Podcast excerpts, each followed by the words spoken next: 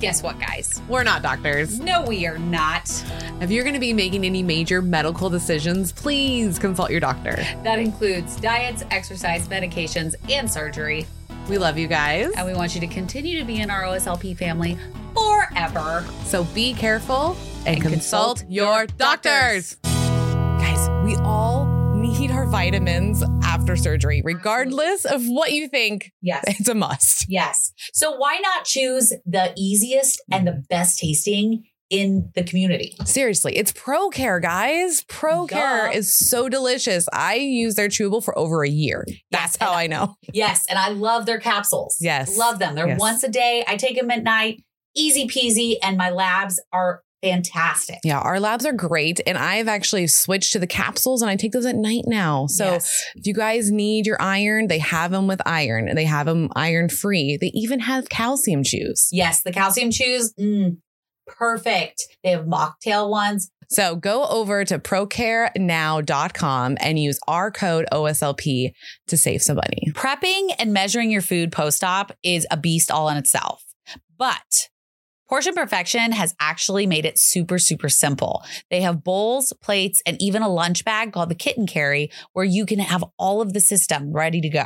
Yeah, we love carrying that thing around with Mhm. us. It's so much easier to pack your lunch, your snacks, especially when you're on a road trip. That thing is a lifesaver. Yes. So if you want to get these things to help your journey, just go over to portionperfection.com and use our code 15OSL pod. And again, that's 15 OSL pod. And you can also go over to our Amazon storefront to pick out any of those that you would like to use. Are you feeling lost, alone, maybe a little unsupported in your bariatric journey? Well, if you are, we have a great resource for you. It's called the Tribe Membership, and they have support groups every single day with experts in their field who also had bariatric surgery. Comes with journal prompts, workouts, and recipes. You name it, they got it. You'll never feel alone again once you join the tribe. Now go over to thesleeveddietitian.com and use code OSLP at checkout. Welcome back, OSLP family. Welcome, welcome. You are listening to our Sleeved Life podcast, and this is Kellie. this is Maha. And we just want to remind you that as of right now, we are on tour. We're on tour. When well, this, not this exact moment. No, we're- we're but when recording this, airs, when this airs, we'll we will be, in Bur- Brooklyn. we will- Actually, We will be in Brooklyn. Yeah, we'll be in the Northeast corridor. We're going to be doing the actual Brooklyn show on February 25th. If you have not gotten your tickets yet, go over there and get your tickets right freaking now because it's just at oursleevedlifepodcast.com. Click the little tour button and then go ahead and pick the Brooklyn because we have Jay Arps that's coming with us. And we have, as Kellie coined him, Hot Rob, Yes. So- he does not like it, so I'm now coining him as Jersey Rob. Jersey Rob. It's there Jersey you Rob. go. Yeah. And my kid calls him Robbie. So there you go. Okay, all right, that sounds good. That so sounds he'll be there with us. So come hang out um, and have a great old time because we're gonna be we're gonna do a live show for you, and then we get to party with you. Yeah, we just get to hang out and meet meet everybody and talk and kind of just be within our bariatric family. I know. I love it. Yes, I'm so stoked. Yes. So yeah, go and get your ticket right ticket right now. Um, hopefully they're not sold out. Yeah. I mean, hopefully they Hopefully are. they are, but, but hopefully they're not for you. Um, and make sure that while you are on our website to sign up for our newsletter. The newsletter um, kind of gives you a gist of what we've been up to for the month. Mhm. Eh, When you first sign up, also you do get a free ebook that is yeah, it's 28 pages long. It's fun. yeah, and it's got all of our favorite products in there, favorite episodes for whatever you might need. Mhm. It's a Some very worksheets. cool thing, and it is free. So go over, sign up, get your free ebook, Right. ticket for Brooklyn. And those people all know that we're going on tour before anybody else. yes, So that's the cool thing when and you you're know on the who newsletter. else knows first. I know who you're gonna Our say. patrons, Yeah. our patrons know first, so they get first crack at everything. Mhm.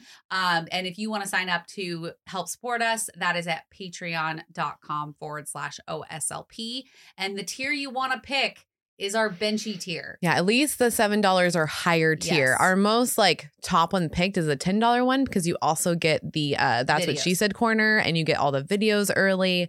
Um, you get us every month for a Patreon call. Mhm. So and we sometimes bring experts on because last month we had Jamie on. yes. Yeah. So you definitely want to sign up to be a patron. And we are so stoked that we have this exclusive Facebook group Yep. For our benchies and they get Mhm. to talk, they get to get advice, they Yeah. ask all sorts of questions.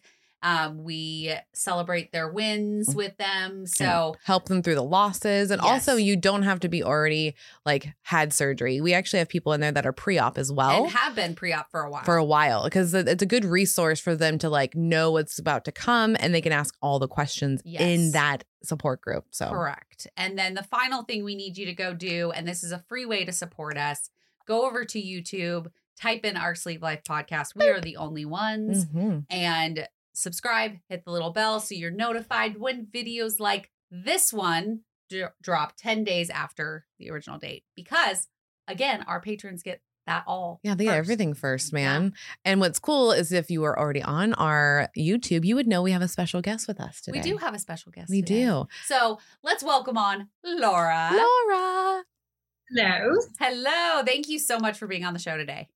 No, thank you for having me on. I'm really excited. Yay. We are, there's so much stuff about your journey so far.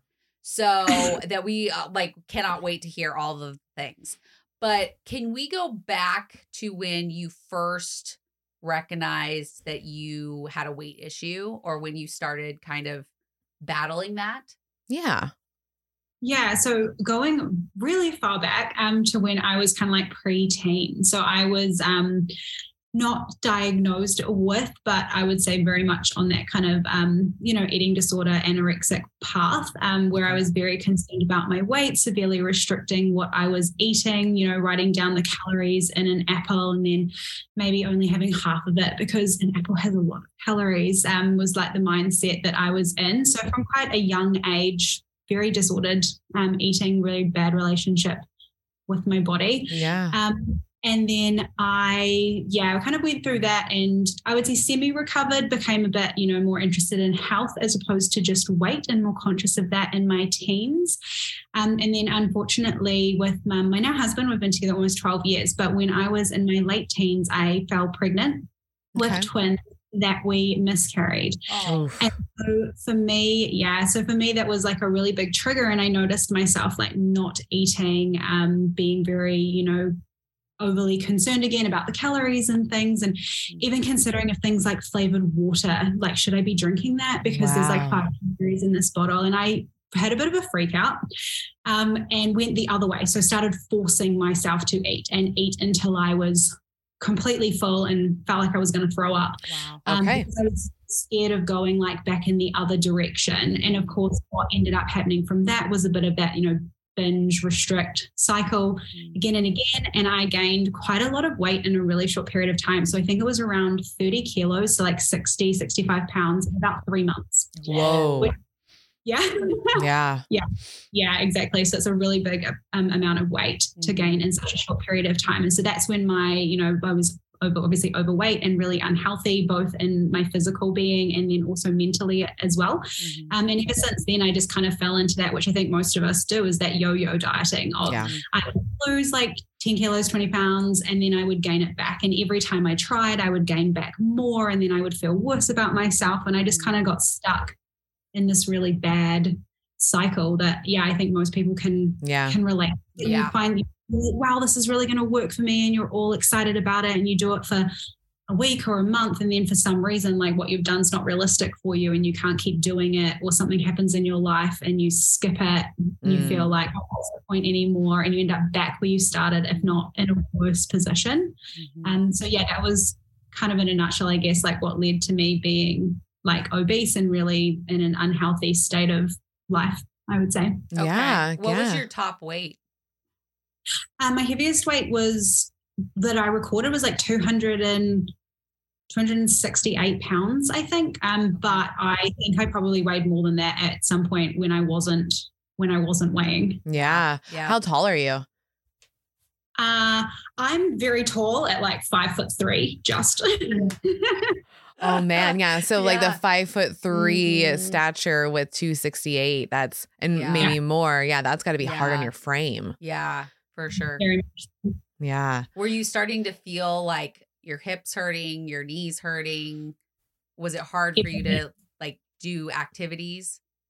Yeah, I didn't. Um, I mean, I would say yes, it was hard for me to do activities, and at the same time, no, it wasn't because I simply didn't do them. Like I didn't, you know, my husband's very fit, so he would want to go for a hike, and I would. There would always be some reason why I couldn't go, or it wasn't going to work because I just wouldn't put myself in that position because I knew that it was difficult for me and I didn't like it. I didn't want to be the slowest one and I didn't want to hurt for days afterwards. And I went through two pregnancies at that weight um, when I had my daughter and my son. And so, of course, that, you know, like you're pregnant and you're gaining weight. I had um, a condition with my daughter called, poly, saying it wrong, I think, polyhydramnios, which is basically where you have excess fluid. So I gained like 50 pounds when I was pregnant with her, and a okay. lot of it was fluid. So, again, just so much more weight. Mm-hmm on mm-hmm. you that you're carrying around that it does get difficult, even just to do normal things. You know, like we had a supermarket close enough that I could have actually walked to it, but I could, but I couldn't. Mm-hmm. Gotcha. That oh, makes wow. sense. Wow. So you had two children during that process.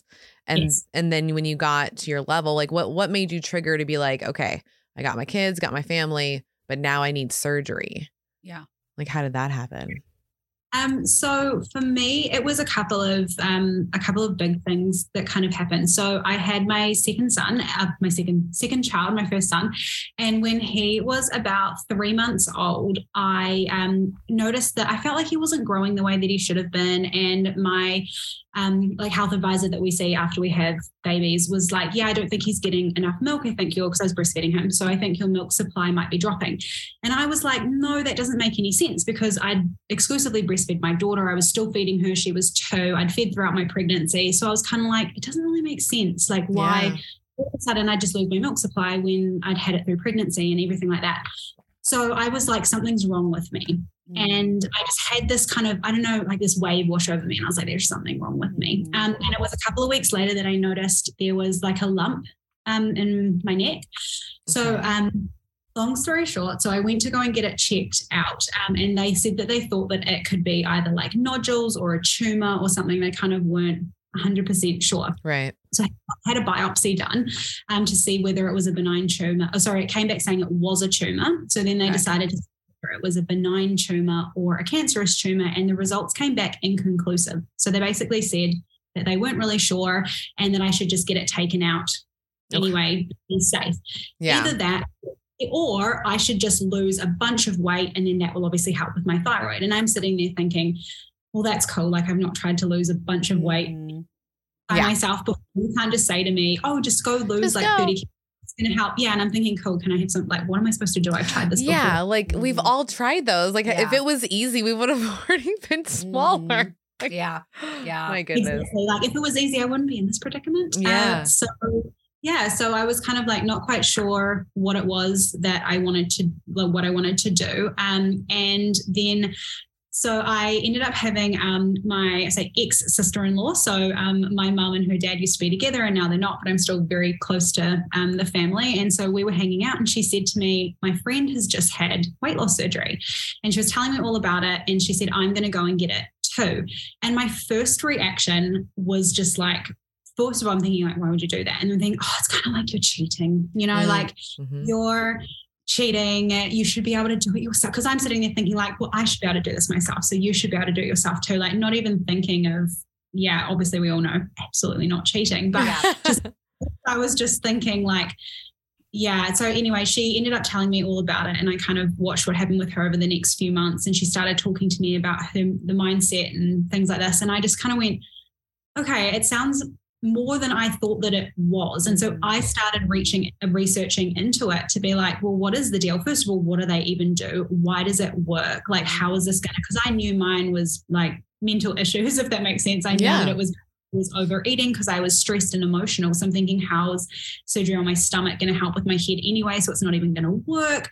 And I started looking more and more into it and just thinking, like, actually, this could be like the start for me. Like I could do this and I could lose the weight. And during that first, you know, golden year, if I really focused on my stress coping mechanisms and my emotional eating and things, if I utilized that time where I was rapidly losing weight in a year or two years, I could end up having worked through those issues mentally and have had the physical change in my body. And I could actually be in a position where like my life could be different. And I had this like that bubble of hope. And I was like, wow, maybe this could be for me. And so, yeah, it was from that that I ended up going to go and get the surgery. I went to the same surgeon that she used. I had the sleeve. Um, yeah, and everything went really, really well with that. I obviously lost quite a lot of weight from the tumor perspective. Yeah. Um, there was no change, so it didn't grow and it didn't change, which was good. Um, but it also didn't go away or make any difference really. So you can see, I ended up having it um, taken out about I think eight months after I had bariatric surgery. So I had another surgery. So they took half my thyroid out um, and then they tested the tumor and it was benign. So I was Oof. really lucky in that regard that once they took it out, it was out. It was a nice round ball that hadn't done anything else, is you know what they explained to me. So yeah, that was kind of like that catalyst of me sort of thinking, I really need to do something. And that was what led me into bariatric surgery. And I would have never heard of it if it wasn't for her. And I wouldn't have probably considered it if I wasn't looking at that. What to me at the time felt like this kind of life or death. I was like, maybe I have a thyroid tumor and I have mm. two small children and a new husband. And yeah, it was that moment where you just think, I have to do something. And Yep. if I don't do something now, I don't like, I don't know what else I'm going to do here. It felt like that wall that I had hit. I think everybody who has Yeah. decided to go through bariatric surgery has hit that wall and been like, I can't, like, I don't know what else to do now. And because it is obviously a really big decision. It's not mm. like you don't just wake up one morning and be like, you know what, I'm going to go and have surgery and have them cut parts of me out. Like, you know, not even be able to eat an egg because I'm too full. Mm. Like, you know, Yeah. my changes that go with that. Yeah, I, I really like that you said bubble of hope Yeah. because I think I really relate with that because when you realize that there's something else out there that has helped um, uh, so many people and you're like, wait a minute, maybe this could work. Maybe this this could help solve the problems. Like I that bubble of hope is what I think got me through my 6 month process Yeah. because I was just like, okay, this is this is gonna work. This is gonna work. There's there's nothing else left. I've tried all the diets. I've done all the things. And Yeah. I relate a lot with you because I did have I still do. I have disordered eating problems, but it started in my teens. Mhm. And I I also had the binge and restrict and binge and restrict or the I'm not going to eat anything but, you know, apple cider Vinegar. whatever water that they were you do it was like apple cider and cayenne pepper or something like that and that was supposed to like With like lemon and something else. I think Yeah. I've heard of it. yeah Yep. it was like this big thing and everybody was drinking it i'm like how how but i i guess if it gets rid of my fat i'll do that like i think that's what everybody thinks if it, if, if it'll work if it'll get rid of the fat and i don't feel like this anymore then it's then Mm, fine Then I'll fine, do. I'll do it. Yeah. um which is so like, funny because it's wow. so like it doesn't. it's It's, not far- logical. Yeah, it's not Oh, logical, but then surgery is So scary. yeah. And not allowed. Yeah. Yeah. So Well, and I think it's interesting that like so they knew that they saw this tumor Mhm. and then they're like you need to either do, you know, surgically or you need to lose weight really fast. But they never gave you the option of weight loss surgery. No, that was something that was never never mentioned. It was like go and lose weight yourself or get the tumor cut out. It was never, yeah, it was never even something that Mhm. got offered. Um, yeah, I actually interesting. hadn't thought about that. The fact that the surgeon that I saw that, yeah, I've Yeah. actually never the fact that they didn't say if you want to lose, like we want you to lose weight, this could be an option for you. Mhm. Yeah, those busters. I think that doctors do that a lot though. I Yep. think that the the options are you know, you have A, B, and C problems. Um, so you need to lose weight, and that's where it ends. There's never a like, here's some options. You could do a GLP-1 medication, you could do a surgery, you know, there's there's other ways yeah. to lose weight. And I don't think doctors think that we need those options because we don't know all that's out there. Mm-mm. Before my Well, before my rheumatologist mentioned it, I had no idea that like I knew Mel had it, Right. but I didn't know I was like I had that option. I I was completely unaware of that. Well, and I've noticed with Dr. Patterson, what she told me is that like medicine is always about like a decade behind. So like they're always learning behind the scenes and like they're trying to keep up. So it's like they don't know, so we don't know. So it's almost like a trickle down mean, situation. But weight loss surgery's been around for a while. oh, totally. Now, like now it should just be offered. I mean, even Yeah. four years ago, because I'm I'm gonna be uh going on my fourth year. Um, it's like they know that it's an option. Yeah. They they had to. I mean, if you're a good good doctor and you're doing all of your continuing Mm-hmm. educations, like you should know that this is an option Yes. for your patients. Absolutely. And I think that's where it starts because people go in and they say, I'm not losing weight. I don't know what to do. I'm this weight and I'm just completely hopeless. That should be the next step. Mm-hmm. Well, here you go. Yeah. Well, and we've learned that the com- the medical community is kind of biased as well. They are. Like they have their own stigmas. Mm-hmm. Yeah. I think it's because, as well, there's this kind of preconception about people who are obese that we're just, I don't know, these like uncaring, lazy people who don't care about their health and don't, they just, yeah, like there's this mean almost like Mhm. preconception. And I think even in the medical world, they have this idea, you know, like for me in my situation, that they're just like, oh, well, she probably just needs to like walk more and eat less takeout. And it's like, it's not that simple. It's not like I'm consciously choosing to do this because I like being like this. Like I'm in a place where I need help and I've dug a hole and I don't know how to get out of it. Yeah. And the idea that they have that I could have just walked out of that clinic and lost weight by just making these super easy breezy changes, Mhm. it doesn't, it's like they're not considering how much mental anguish is behind the situation that you're in. They're just seeing you and making all these judgments about you and your lifestyle and your decision without thinking about maybe it's coping mechanisms. You know, maybe this is how you handle things. Maybe there is actually like an underlying medical condition that you have as to why you're obese because you know obviously um, like statistically obese people get kind of pushed to the side They and it's do. like oh it's just because you're overweight it's just because you're overweight Yep. and so it might actually be something that's an issue there and i think that kind of plays into it and is probably why it wasn't recommended to me Yeah. not that I thought about that before. Absolutely. So once you've like how did you actually find the surgeon? Did you just go to the one that your friend was going to? Or like how did you find your facility? Yeah. Yeah. So, um, uh, yeah. So I, yeah, basically I just went to the same one that she went to. I was Okay. very scared. I mean, again, it was a big decision for me. Like I had two small children and I was going for elective surgery. So I was kind of, kind of, I was extremely nervous about it. Um, and so I thought like by going to someone, so her friend had used the same surgeon and then she had used the same surgeon and I'd really read really good things. She was the only woman surgeon that I could find that did it where I lived. Um, Wow. and so, yeah, that's just why, why I went with her and had a really, you know, great experience. That's Okay. awesome. What was oh, are you gonna ask the same thing? Probably. Yeah, what was your process to get Yep. to surgery? Yep. We've been doing this Yeah. for too long. So I went, um, I went private. So we um, had recently just sold our house, and so my husband said, "Let's just do it." Um, so I'm from New Zealand. Um, in New Zealand, we do have um, like we have. Uh, public healthcare, so I could have gone on the public healthcare list uh, and gone through it with that way. But sometimes it takes two months, sometimes it takes four years. It really depends on um, priority, how they grade you. There's lots of um, you know hoops that you need to jump through to be able to to do it.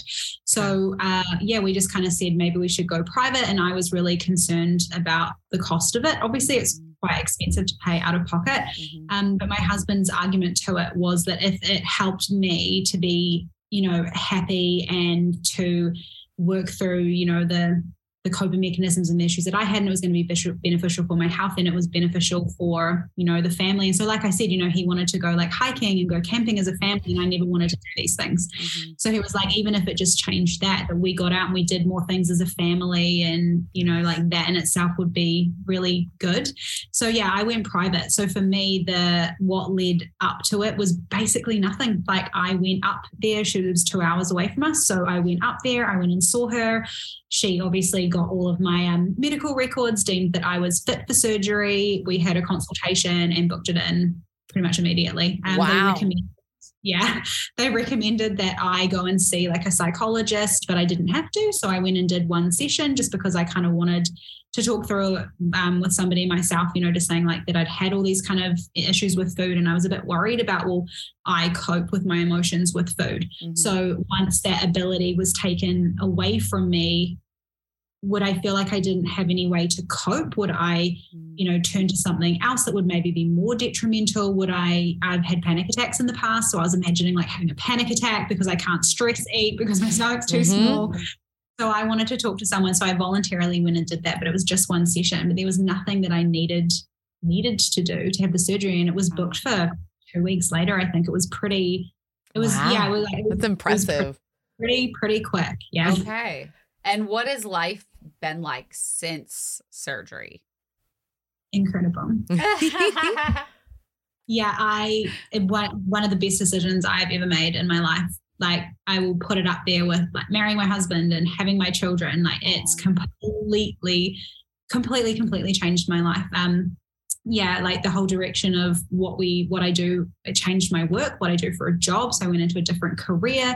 It's changed the way I am and the type of mum that I am. It's changed me as a wife. It's changed me as a person. It's changed the way we live our life um, and what decisions we decided to do with that. So, pretty much every single area of my life changed for the better after surgery. Um, and there's a lot of work, like, it wasn't just the bariatric surgery that went into that. Like, you know, I studied a lot of different things and read a lot of different books Yep. and put a lot of time and effort into it. But those were just choices that I made. Like, I'm not a magical unicorn. You know, I just do. I just did the things, Mm. um, and that's why I'm such a fan, I guess, of bariatric surgery because I feel like for a lot of people, it's just it's step one. Everything else Yeah. after that is just as important. But when you're so caught up, um, like I was in, yeah, that that cycle of you just you can't get out of it, and you need something big to kind of wrench you away from that. Mhm. And once that happens, it kind of clears a few things and it allows you to move forward from a different place. Whereas perhaps you couldn't have moved forward in that way from where you were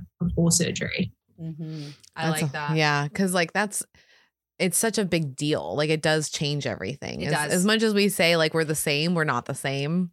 Well, I- I, and mean, I at think- the core, I think we're the same. Yeah. but it's the decisions that you make and the like. You have more of a choice. Yeah, over- absolutely. over, things versus Mm-hmm. before your choices were okay. Do I want to be in pain? No.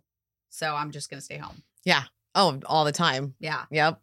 Um. So how did your disordered eating change? Yeah. Did you see that? because I want to know what your coping is because that was one thing you were very scared about was the coping after. So how what did you use to cope with instead of food? So I just tried a bunch of different stuff. Um, it was, I almost want to say like, my husband would probably say it was a messy six months, um, where I was just more. I, yeah, more emotional, more everything was more. I was when I was happy, I was happier. When I was sad, I was sadder. When I was angry, I was angry. And it was like I'd almost kind of kept my emotions at bay with food. oh yeah. And so then when the food wasn't there, like, you know, so say I was starting to feel a bit angry, I'd just go and eat something or drink something and that would kind of like soothe me. Whereas because I didn't have that option, I mean, I could go and do that, but it didn't work because to begin with, you could only have a tiny bit. And I was worried about like ruining my sleep. So I didn't want to do that. Um, and so those emotions kind of boiled over. So I think I was, it was quite heightened for a period of time. That's definitely what I experienced. And so I tried a lot of different things because I wasn't sure what was going to work. So of course, you know, I sat on my computer on Google and was like different ways to reduce stress. Like what do you when you're feeling angry? yeah. Um, and just I tried a bunch of different things. So I tried yoga and meditation. I did breathing techniques. I tried journaling, um, like power poses. I tried like silence. I I'm trying to think of all the different things that I would do, like playing, you know, like a favorite song that I loved, going for a walk. Um, I focused on trying to like getting to the source of it. So being like, okay, if what is so almost like in two parts. So saying, okay, if this situation is making me stressful, of making me feel stressed and it's a stressful situation, I do need to learn how to cope with my stress in a way that's not food. So it's like part Mhm. that's technically part two. Um, but the first thing I was looking at, but then part one was like, well, what is the stressful situation? Like, is there anything I could actually do before the stressful situation so I don't end up in the stressful situation? Yeah. Like how do you prevent it? Wow. Mhm. Okay. yeah, it's, kind of going backwards and being like, okay, you know, so I, like I said, I was a mum of two small kids and I'd feel mornings for me were really stressful. I'm not a morning person. So when my kids are up, used to be up like five o'clock in the morning. So I would almost wake up in this like stressed state Yep. and just want to something. So of course I need to deal with that stress and manage that differently. Mm. But I was like, well, is there anything that I could do that would make my mornings less stressful. So I started planning the night before. So I started like pre making breakfast so it was easy to grab. I'd have my kids' clothes ready. I'd have my clothes ready.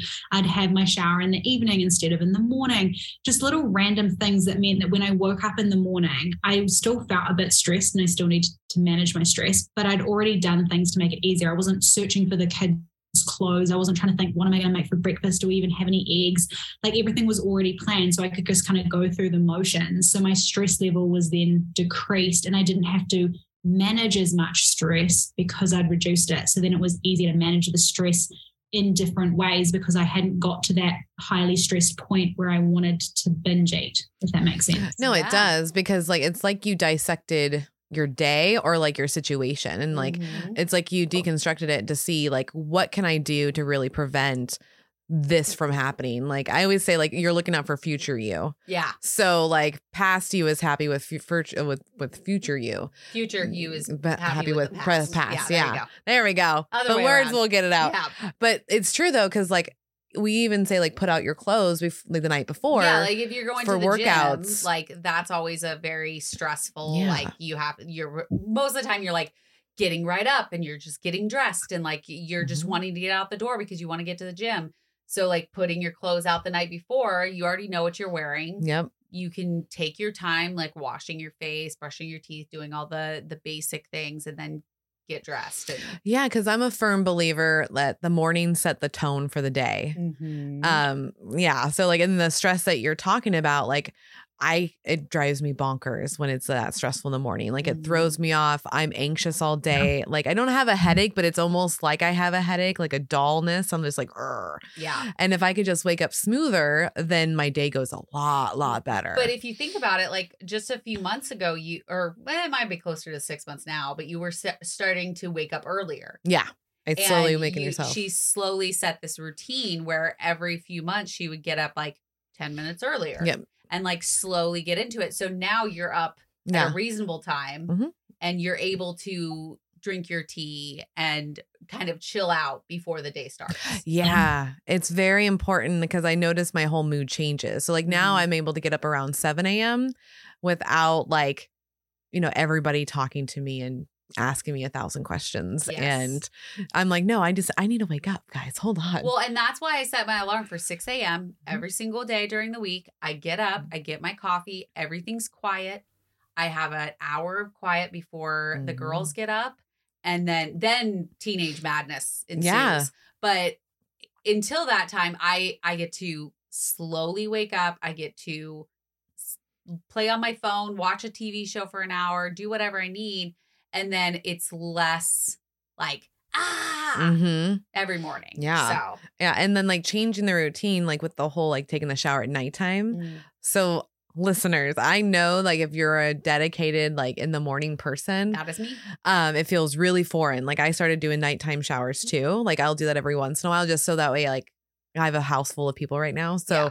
that way i'm not in their their way to get get ready to go to school Mm-hmm. or work or whatever the deal is and it feels odd at first you're like should i be taking a shower at seven o'clock at night this is fucking weird but then you're like it's fine like this is just it's your new normal like you can Mhm. do whatever the hell you want you don't always have to do it at nighttime or always at nighttime Yeah, just switch up that. you just got to schedule a little bit. figure it out what actually works for your schedule, not for Yeah. everybody else's schedule. Mhm. Do it for you. Yeah.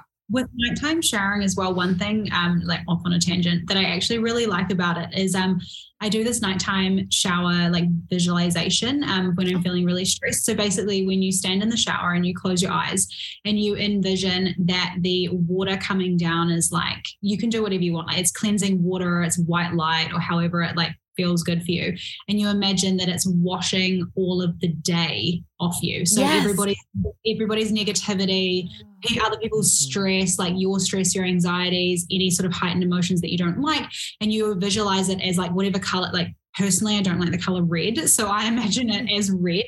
So in my head, I'm like seeing the water come down on me, and I'm imagining this red like washing off my body, and I see it going down the drain. And you keep doing the visualization until you visualize that all of the color has been washed off you and down the drain and then you open your eyes. And I really like it because I feel like it just cleanses the day off me. And then I go to bed feeling like yeah, like I've cleaned everything off. And so when Yeah. I wake up and you feel like yesterday is gone, it's washed down the drain. None of this is going to impact my quality of sleep. It's not going to impact me the following day because it's just not like on me Mhm. anymore. And I found that as well really helped with my mornings to wake up and feel like today is a new day and it's a fresh start. And I don't need to think about yesterday and drag all those emotions with me. And it took a while of practicing it to feel like it actually does something. But now that I've been doing it for a really long time, it feels really easy to just jump in the shower and be like, oh, I'm just going to wash the day off me and wake up in the morning being like, yeah, that was yesterday's problem. Like, I'm not going to let it affect me today.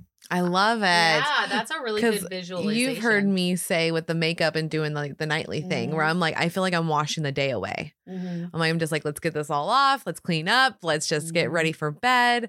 Like, we need to wash all the drama and everything off my fucking face today. so now we can just hop in the shower. Yes. Yes, because I like that. I I'm like a- the visualization. Yeah, I'm a very Yeah. visual person. So, Yeah. like, I do imagine things all the time. Yeah. And- So- well, I think that's why we're creative Yeah. because when you're creative of a creative mindset, you still you start to picture things. Yeah. You start seeing it. You're like, ah, yes. and it that's why I think creative people also have more anxiety Probably. because you're envisioning more things. You're envisioning what could happen.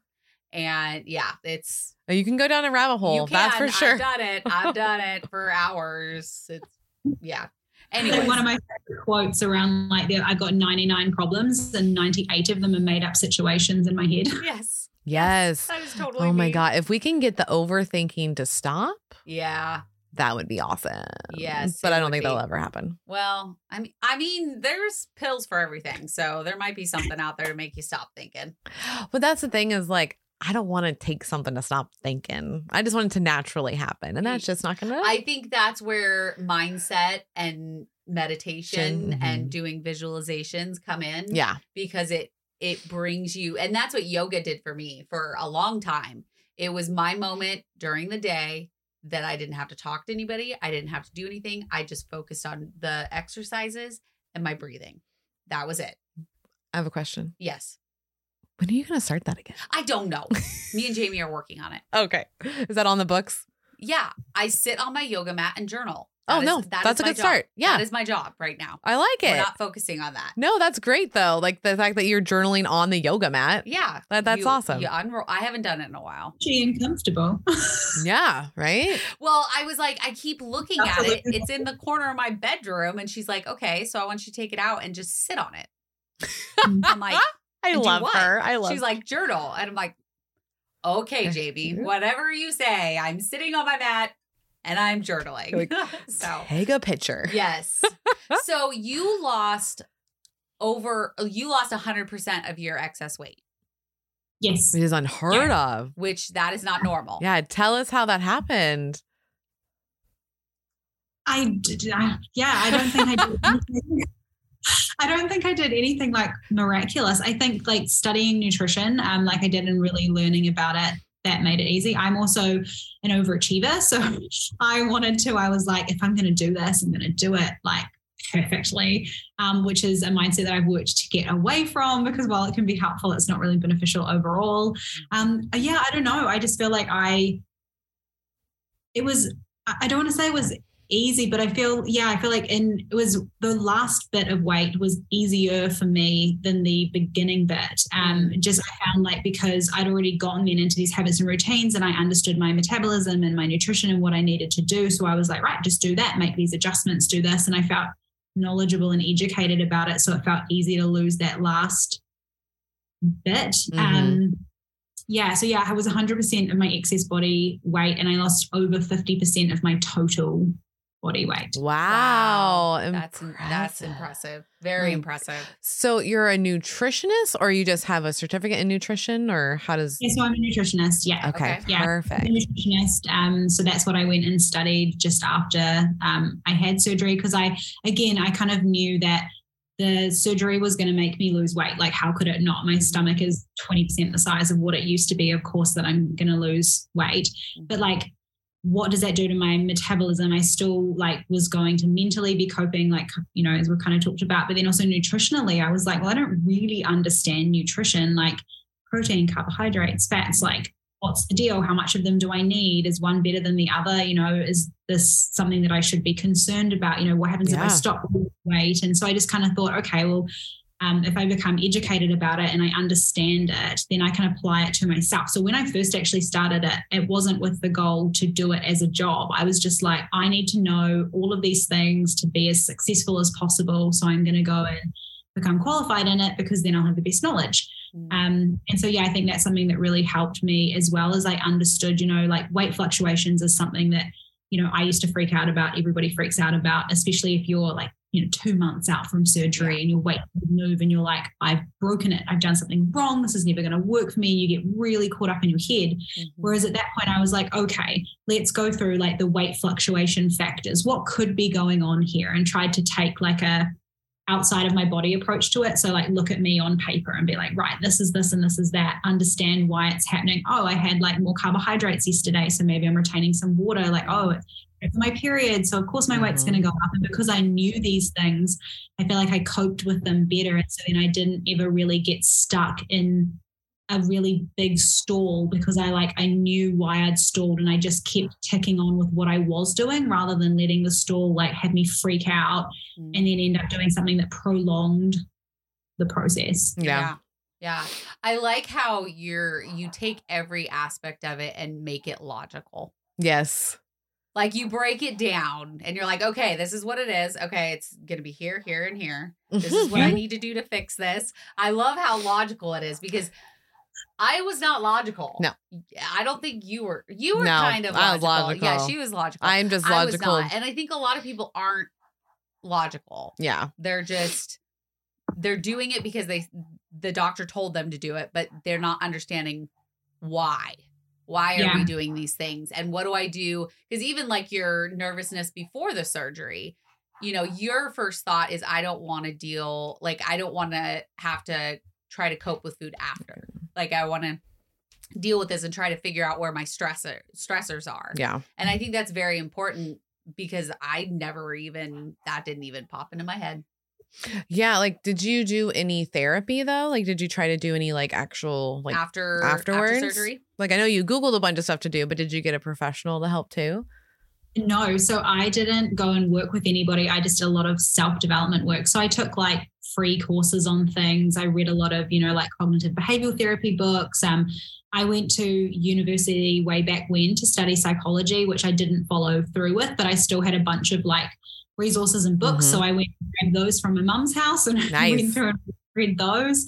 So I just did a lot of like teaching myself, trying to understand things, reading a whole bunch of different stuff to come up with uh, you know what I thought would work for me. And that's why before you know I said I just trialed a bunch of different things because everybody is different and what worked for me might not work for somebody else. And Mm-hmm. somebody else might say oh I did this and it helped me. And I'm thinking how could that possibly help you? And that would never help me. And Mhm. I think that's something that's quite, you know, important to remember throughout the process as well is that like just because someone else says, "Oh, I did it like this and it worked for me," like don't, you know, don't grab hold of that and be like, "Right, that's exactly what I need to do." And if I just do that, then I'm going to have the same results because it might not work. Might, you might not enjoy it. It might not be realistic for you. Like there's so many different variables there. Yeah, for sure. And I think this process, you need to have an open mind. Mhm. You need to be able to like take in other people's ideas and like but thought no, that's that, processes. that's not the end. Yeah, it's Like- not it's not Bible is what like what we call it. It's like it's not that. It's just like these are all the different things you can do. And then as long as you're open minded to it, you can start trying the little things and figure out what Mhm. actually works for you. Because a lot of us I know at least for me, I was scared to try new stuff. I thought because I was gonna fail. So I was like, I'll fail at this because I'm not good at this. So why would I even try? Yeah. And then it just spirals down to where like, well, if I would have done actually even a little bit of the first thing, then I could be a little bit further now Yeah. instead of working backwards. So And most of the things are scary until you do it, and then it's like no big deal. Yep. Like you, I we build it up in our head to be scarier than it is. hmm and when you just focus and just do it, half the time it's like, oh, okay, Yeah. that was that was no big deal. Right. Like I had to call the Alaska Airlines for the, like the last two weeks. Mhm. And I literally it was like, oh, it's gonna take so long. Oh, I don't want to. And then I finally called yesterday because I had like an hour. It took me like 10 minutes. yeah. It was so quick, so easy. The guy was so nice, and he he swatched swapped our flights and everything for no big deal. And I was like, oh, I probably should have done that two weeks ago. then I wouldn't have been stressing about it for two For weeks. two weeks. Yeah. That's the deal. Is sometimes you have to rip off that Mhm. band aid and just do it. Yeah. And then you feel really good when it's done too. Yeah. Yeah. So Yeah. as far so I know you got pregnant post op. Yeah. So can you tell us a little bit about that? Yeah. How'd you handle Yeah. that? Yeah, so um I feel like I I wasn't super concerned about it to be honest. Like I guess I had the view that I'd already had two kids, so I figured that like getting pregnant would be fine, my pregnancy would be fine, everything would be fine in that regard. So it wasn't. So I didn't have any concerns there, so I could just focus on my other worries. Yeah. Um with that. But yeah, I wasn't I don't know, I think again it just comes down to that kind of like education level and how I felt very confident that I would be continue on my normal lifestyle when I was pregnant. I didn't use it as a justification to like eat differently or do anything different other than I had a few complications towards the end of my pregnancy, which were not um, like weight loss surgery related. Uh, so there was that. But I just did like, yeah, I just did my normal stuff. And then I just knew, okay, well, when I've had my baby and I want to lose the baby weight that I have gained, I know how to do that. Like, I know how to get into a calorie deficit. I know how to do this. I know what it is that I need to do. But that was obviously just because of the groundwork Mhm. before that. Yeah. Um, and yeah, no, I think I'm quite a, I never used to be, um, but since I had surgery and kind of made all these lifestyle changes, I'm much more of like an easy breezy person. So I was kind of just like, oh, well, you know, like when I'm pregnant, I'll just keep my normal routines and I'll gain the weight that I need to gain. Because if I'm, if I'm not doing anything drastically different, then I'm not gonna, doesn't make sense that I'd gain like unnecessary amounts of weight. And then when she's here and I'm feeling better, I'll just increase my step count and I'll get back into, you know, any routines that I'd kind of dropped off. Having a newborn, obviously, you're exhausted. So I wasn't you know, doing as much activity as I normally was. So just going back into it slowly, that understanding. Um, you mentioned before about doing like small changes to how you would wake up in the morning, waking up Mhm. just a little bit earlier. And I totally believe that making small changes over a long period of time leads to a big change that you can actually keep going with. Mhm. So again, that thought that like, well, after surgery, I may uh, after surgery, after pregnancy, I may have gained some weight, but if I get back into the habits that I lost, if I lost any, but trying to can keep going, um, that it would just be an easy, an easy go of it, which Yeah. in most ways it has been. Yeah. wow. Wow. That's And awesome. how far post op were you when you got pregnant? Uh, three, just over three years. So I got Okay. pregnant. Yes. And so I'm just trying to think. Yeah. So last, not November, just one, the one before, it would have been three years. And then I got pregnant the month after that. So yeah, three years post op when I got pregnant. Okay. So you waited until you had a very solid groundwork of your routine and your you being a bariatric patient before jumping, not jumping, but you know, yeah. Having, having having another kid. Yeah. Yeah.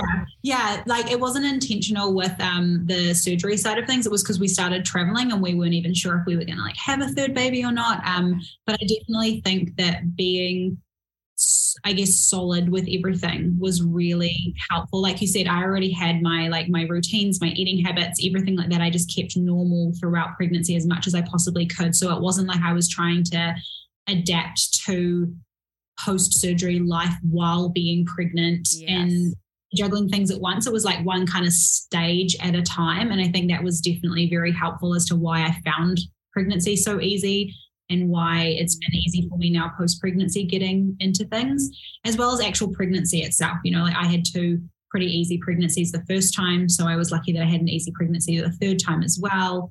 Um, I didn't experience morning, like I've never had morning sickness. Um, so I think that would have played a part in it if I had of, because I don't know about you guys, but I know for me, like since surgery, throwing up is like the worst. oh, I hate thing. it. I hate it. I feel like everything's stuck right. Oh, it's Yeah. just So ugh. Right in I your chest. like morning sickness with that, and I never experienced that. And in some Mm. ways, I kind of wish that I did, just to know, like, you know, was it really bad or? yeah. So well, what did you do about cravings? Because I know, because you know, I do have a son, and I remember being pregnant and having these ridiculous cravings.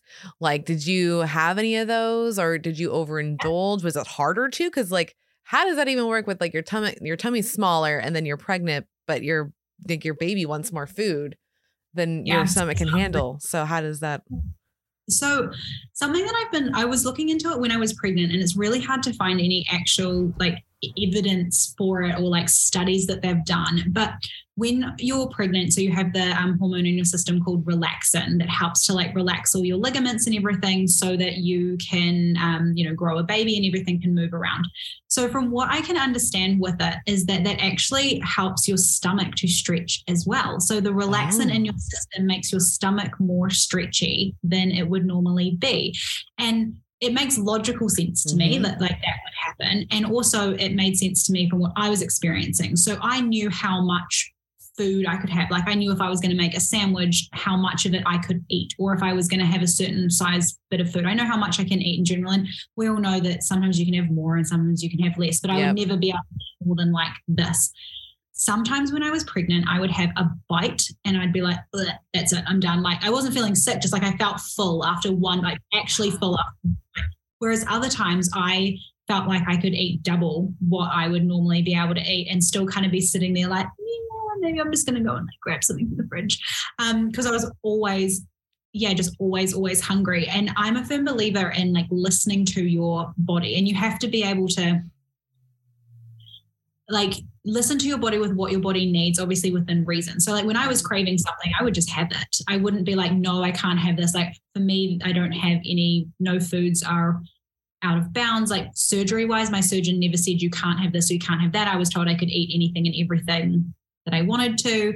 I've not had any reactions to anything or something that makes me feel yuck. So if I felt like having a piece of cake, I would just have a piece of cake rather than be like, oh, should I have the cake? Should I not? Like, I knew I could have it. I just need to be smart about it. So maybe, you know, I don't cook with olive oil for dinner that night because that's going to reduce some calories and I have them in the cake instead. You know, maybe I have a small piece today and tomorrow and the next day and the next day, but I plan for that rather than having a massive piece of cake now, thinking like, well, I have to eat this big piece of cake now because I can't have any for the next few days. Mm-hmm. I just kind of handled my pregnancy cravings the same way that I used that I've been handling any cravings. Like if I want something, I eat it. I'm just smart about it. And because I understand calories and nutrition and I know how much my body needs, I know what adjustments to make in other areas so that I'm not over consuming calories in such a way that I'm going to put weight back on. Oh, I love it. You know Smart. what I, I, I really, as you were talking, I was re- recognizing something is that you had basically no trust within yourself before surgery. You didn't trust yourself around food. You didn't trust yourself about your coping mechanisms, nothing. And you've really flipped it to now you have the ultimate trust with yeah yourself. she's like confident as fuck yeah yeah like you like as you're talking like i'm just seeing you have so much trust with yourself of like yeah no food's off limits because i don't want to go through that restrict binge restrict binge and yeah. so i'm going to have this but then i'm going to adjust the rest of my schedule because I trust that I'm doing the right thing.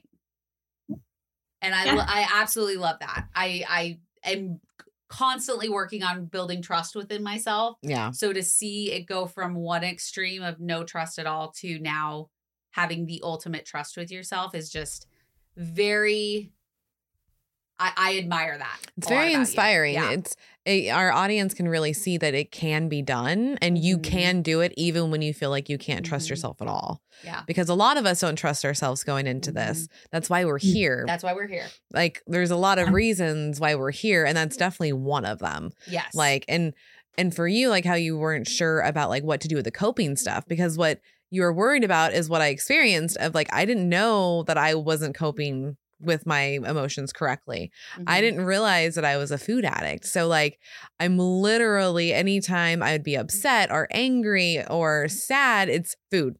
Yep. This is just and but I wasn't doing it where I would have these nights of binging. So I just assumed like, oh, this is how everybody eats. Yeah. And it's not how everybody No, no. And we all cope with food in different ways. Yep.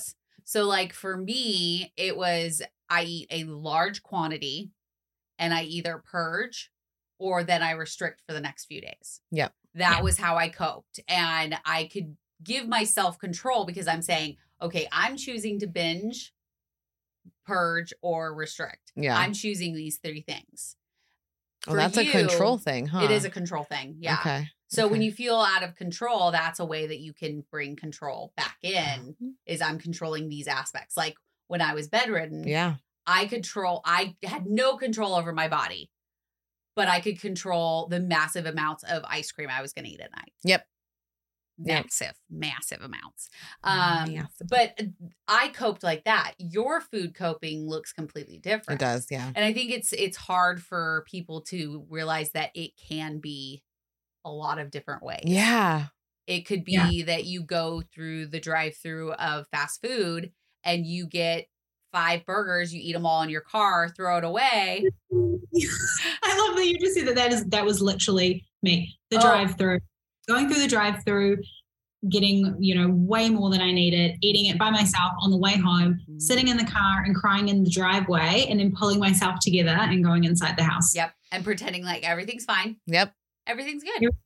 Yeah, everything is fine. And the thing with it is though, is um like this is what I understood when I studied nutrition as well, is how food actually does calm you. So like you said, it might be in different ways. Like I might be going through the drive-through, you're eating the ice cream, someone else is coping with it in different ways. But at the same time, you're all achieving the same goal. Mhm. Because when you eat, it regulates your nervous system. So are you guys familiar with like your sympathetic and your parasympathetic nervous Mhm. system? Yeah. Yeah. Obviously, when you are in that fight or flight mode and your body is like, it's panic, there it thinks that there is danger. And your brain is like, well, we're not really in danger. I need to calm you down. The easiest and quickest way to do that is to eat something. Because the way I like to think about it is if you go back into caveman days or whatever you believe, if I'm running away from a man eating bear, I am not going to stop and pick berries and have a little snack. Like, I no. so as soon as I eat something, my body's like, oh, I'm safe.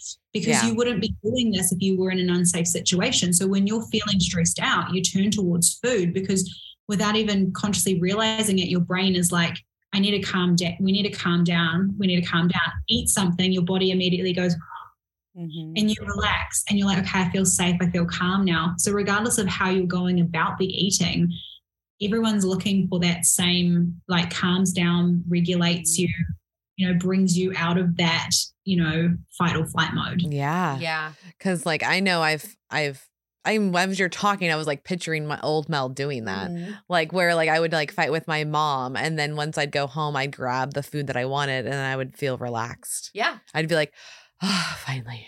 Yep. So much better now. Yeah. And Now you're Yeah. like, I'm safe now. I can relax now. I can remember doing that and I haven't even eaten it yet. I've just gone and got it. And the fact that I'm like holding it and I can eat it if I want to, I can immediately feel like everything just kind of decreases. yeah. Yeah. Yeah. I can totally relate to Well, that. and I get that feeling just from buying the item and just having it in the house somewhere. Mm. Like we've talked about that several Mhm. times. It's like Yep. as long as I have it somewhere and know that I could have it later, Mhm. I feel very good.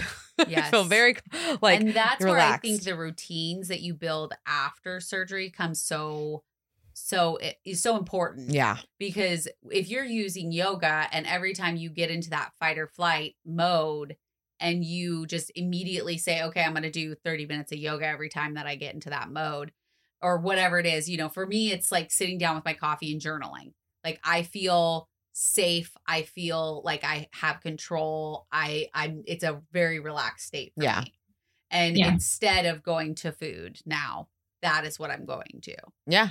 so when I It's a win, man. I got into an argument. We got into an argument Mhm. and I immediately went home and didn't even go to the kitchen. I literally went home, grabbed my journal, made some tea, and I sat there and I wrote about it There you go. because it was the only thing. Like, I was like, you can't just like, food's not going to do anything. Like, the only way to get this out is to write it down. Yep. And I wrote it down. and I physically get it out. Yeah. And then I can see it. I know that it's done. I know that I've written about it. And I don't have these feelings like stuffed inside of me anymore. It is interesting what journaling does. And you can tell us, Laura, if this happens to you too when you journal.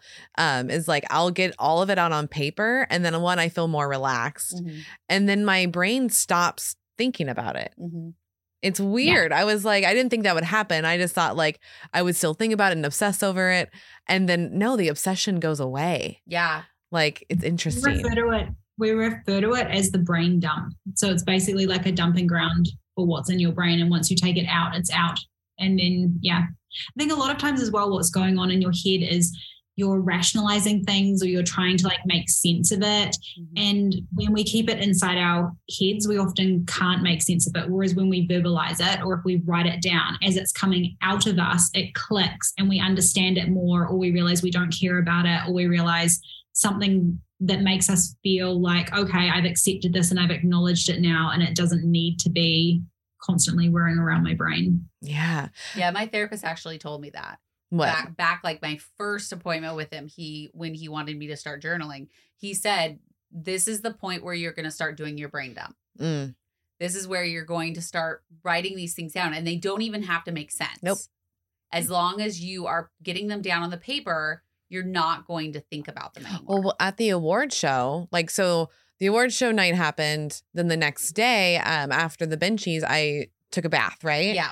And I was journaling in the bath. And what was happening, I had like two pages going. One was like just brain dump crap, but once it was out, I was able to flip over and start writing like um, comedy bits.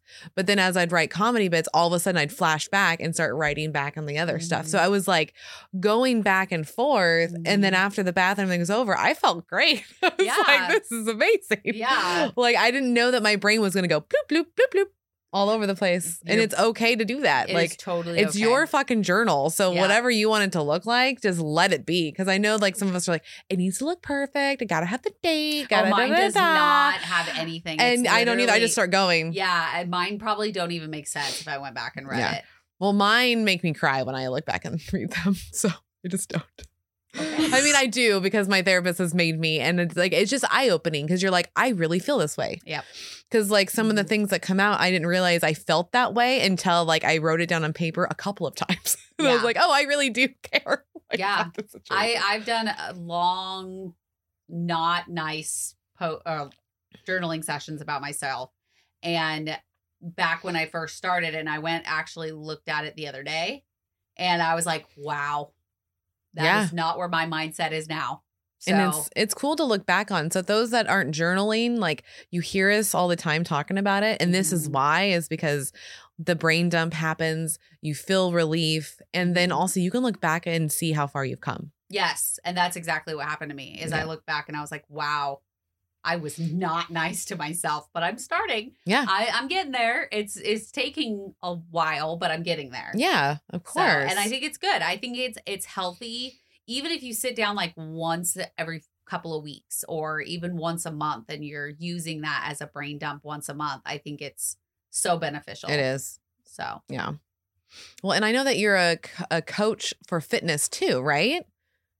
Yeah, so I do a little bit of everything. I think you need the well, it's because you can't just look at bariatric surgery as like one thing. You know, like it it changes your nutrition because you're generally going to be eating like you know more protein and less refined carbohydrates and you're focusing on hydration and things but then you also need to look at your fitness like what are you doing to keep active because that's an important part of you know like bone density and muscle mass and things like that what are you doing that actually works for you that you enjoy that you can keep doing because there's no point doing something that you hate Yeah. or doing something that you have to force yourself to do because you'll never be consistent with it mhm. um, and then there's the mindset side of things as well. So I work on, yeah, all three areas because I think you need to focus on all three to have that really good success. And I think that's why I've been so successful with losing the weight and keeping it off and finding it. I don't want to say, I wouldn't say easy, but I guess in some ways easy Mhm. is because I've just focused on one area. I've been like, okay, I need to work on this and this and this, and I need to tie them all together and I need to do it slowly and I need to do it in a way that I actually enjoy. And I don't like this, so I'm not going to do it, even though everyone else says it's great. Or, you know, mainstream media diet culture says that like this is the perfect diet, but I don't enjoy that, so I'm not going to do that. So I've really honed into what I like and what works for me as an individual rather than what you kind of think that maybe you should be doing. Mhm. Well, I think diet culture has always told us and shown us that we need to do it this way. And if Yeah. this doesn't work, you're not going to lose weight. And I I'm I'm going back to a moment where my little sister was doing a fitness competition Oh yeah. And I was she lost a She I mean, looked she's already great, small, man. but she was very like it was unhealthy. She was so muscular. She had like a 3% body fat. Like it was insane. Yeah. But I was like, hey, what are you eating? and she was like, "Oh, I eat, you know, quinoa and sweet potato and and chicken." And I was like, Broccoli. "Oh, you should help And me." broccoli. I was like, "Oh, if you can mi- help me cook that, then I'm going to lose weight too." So she came over, showed me how to cook everything. We portioned it all out. I ate two bites and I was like, "I hate this. I hate this. Like I would much rather never eat again than eat that again. like it was so like, "No." gross." And I, but I was like, but I have to eat this because I'm not going to lose weight if I don't. And that's just so purely like not even correct. It's so incorrect in my that thought process. But I think that that's where it goes on to diet culture. Diet culture Yeah. culture shows you you have to do A, B, and C or you won't lose Yeah. weight.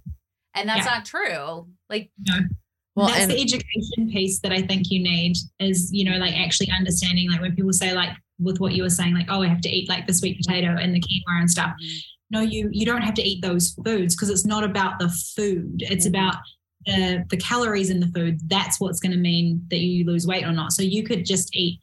You could literally have like chocolate cake for breakfast if you wanted to every day and still lose weight if you're in your calories. Like Yep. there's a big separation. Like one thing that I'm very vocal about is the separation between like weight loss and nutrients and like health. They're two very different things because you mm. can eat a very healthy diet and by healthy you're having you know like all of your vitamins and minerals and fats and you're eating nuts and avocados and fruits and vegetables and you're getting a lot of great nutrients but you're gaining weight because you're in a calorie surplus. Just like you could eat a diet where you only eat takeout and cake and chocolate and coffee and everything like that and you're losing weight because you're in a calorie deficit. So like losing weight doesn't mean you're being healthy and being Mhm. healthy doesn't mean you're going to lose weight but diet culture kind of pairs those two things together and says like that they're that they're one and they're not. And i think separating them and looking at them as two individual things really helps you to know what do i need to do to lose weight and what do i need to lose to do to be health conscious? Mm-hmm. And then figuring out each one of those what works for you and then pairing them together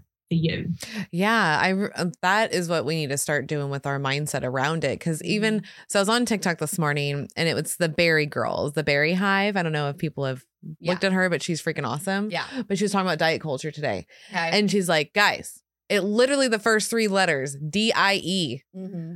No, we shouldn't even be thinking about it. We shouldn't be dealing with it. I don't like DIE. I was like, oh my God. And that's a great way to look at it. It's like, it's not a die. Like, you don't want to die. So, like, do it the right ways for yourself. Like, yeah.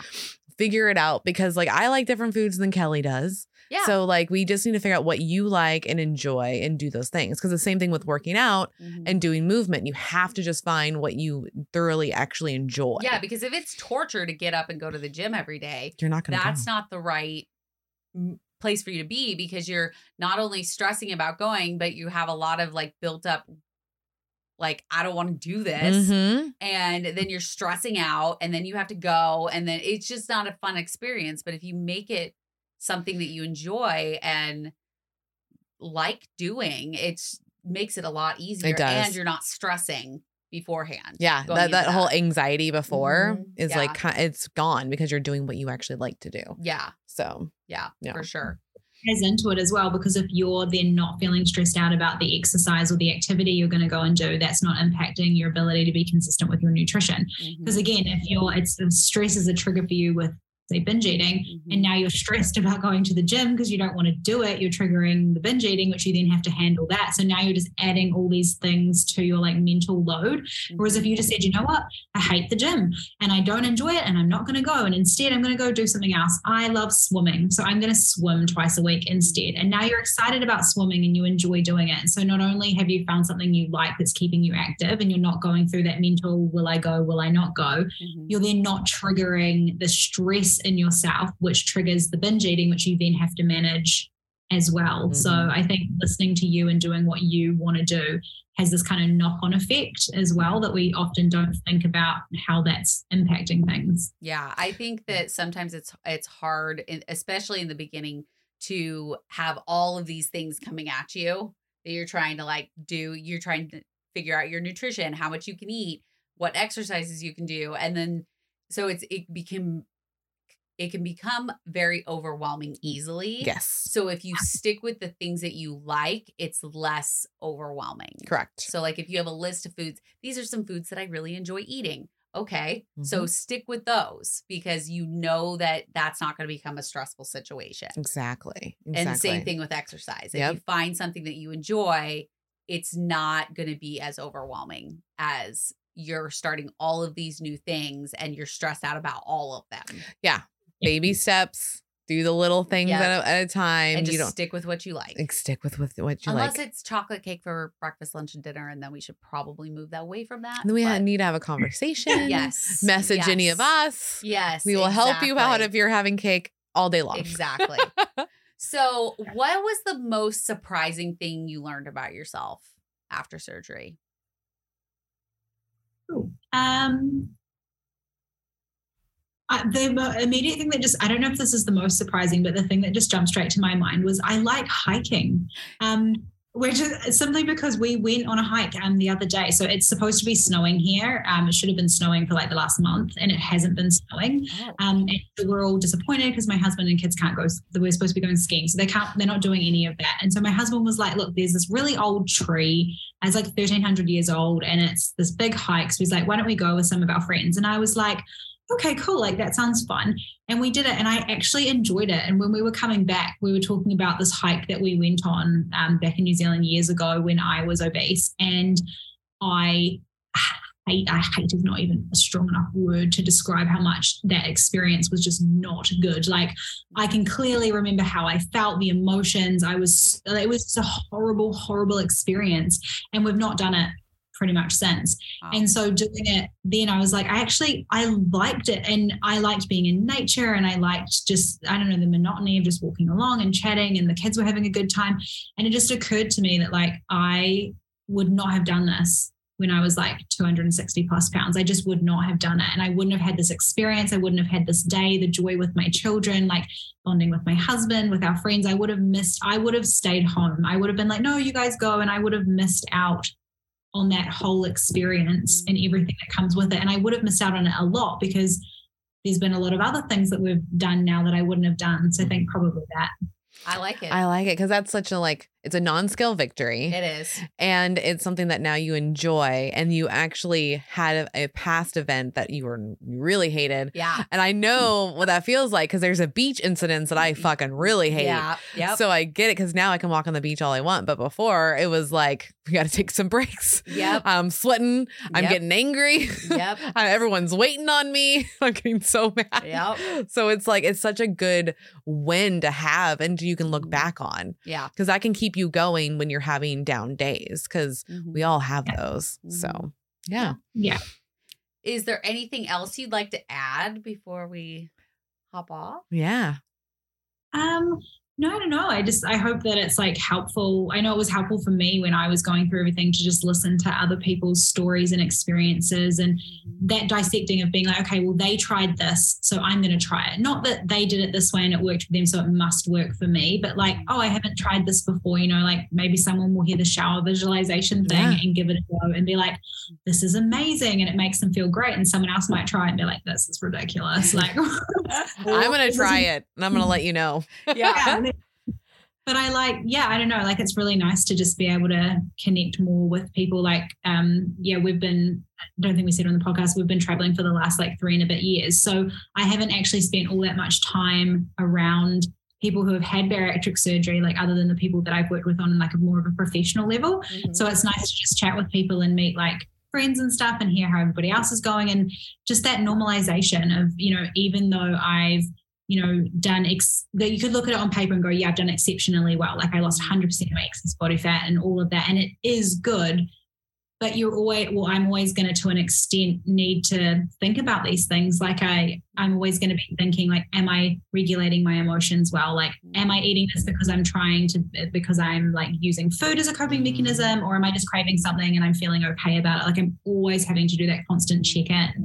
And I think just knowing that, like, that is normal. And when It you've is. been someone who's had food addiction or, you know, binge and restrict eating disorder, anything like that, there's a decent chance that it is always for the rest of your life going to be something that you need to work on. And I think if I could, I guess, tell listeners one thing, it would be to accept that, like accept that there isn't an end point. Mm-hmm. You're not going to get to a point where you're like, oh, I'm done now. Like you're always going to need to be mindful of these things, but you can set your life up in a way that makes that easy. But I think once I accepted that I'm always going to need to consider these things and became okay with that, that that's just who I am and that's just part of my life, I then wasn't so worried or stressed about that in itself. I wasn't trying to reach this goal that was just unobtainable. I'm just like, right, I'm just living my life, making the best decision I can in the moment, being as happy as I possibly can be. And that's what I think for me, success after bariatric surgery has become. I like, I like it. That's a good story. I love yeah. it. I love yes. it. Well, we appreciate you coming on yes, and hanging out so with much. us. Is there anything that you want to um what's the word for it? Hmm, plug? Like do you have like like your Instagram handle? Like do you have any books or do you have anything that you like to tell people to go look at? Yeah, so I, I, have my Instagram, which is just my name underscore Laura Ballantyne, um, where I'm posting, yeah, a whole bunch of just information and things like that I work on with clients and little snippets and stuff. I also have a bariatric surgery course that I created. So it's um, a 12 week course that breaks down all of the sections, as I mentioned. Um, a lot of it's fact based. So just understanding like weight fluctuations, different things that happen within your body, coping mechanisms in those three areas of um, nutrition, fitness, and mindset. Okay. Um, yeah. So no, it's just something that I think, um, and I've heard you guys talk about this on podcast as well. That kind of missing bit, like there's not as much support mm-hmm. after surgery, um, and so that's something that yeah, I really enjoyed making, and so that's obviously available as well. Yay. Awesome. And we'll have all that linked below for yes. all the listeners and viewers, depending on what you're doing. What you're doing. That's right. Because if you're on YouTube, you see us. And if you're not on YouTube, go over to YouTube, hit subscribe and that damn bell. Yes. And then you get to see us every week on Tuesday. You get a new episode. Yes. yes. And don't forget, we are going to be in Brooklyn. So if yeah. you're near the area, go over to oursleevedlifepodcast.com, sign up for the newsletters, get your free ebook, and then get your ticket to Brooklyn. That's right. The go Brooklyn now, man. Yes. All right. All right. Thank you so much, Laura, again for being on and sharing your story. It was awesome yeah, no, thank you. It was lovely to meet you both and have a chat. Yeah. Yes. All right. And we love you guys, and we will see you next time. Bye. Hey, listeners, if you enjoyed your time with us, please rate, review, and subscribe on any platform you get your podcasts.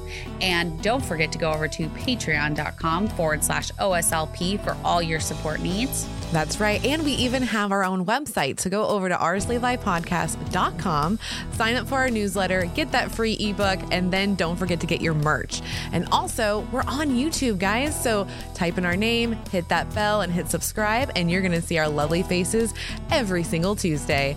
So thank you for listening to Our Sleeved Life Podcast, where we are breaking that stigma one episode at a time.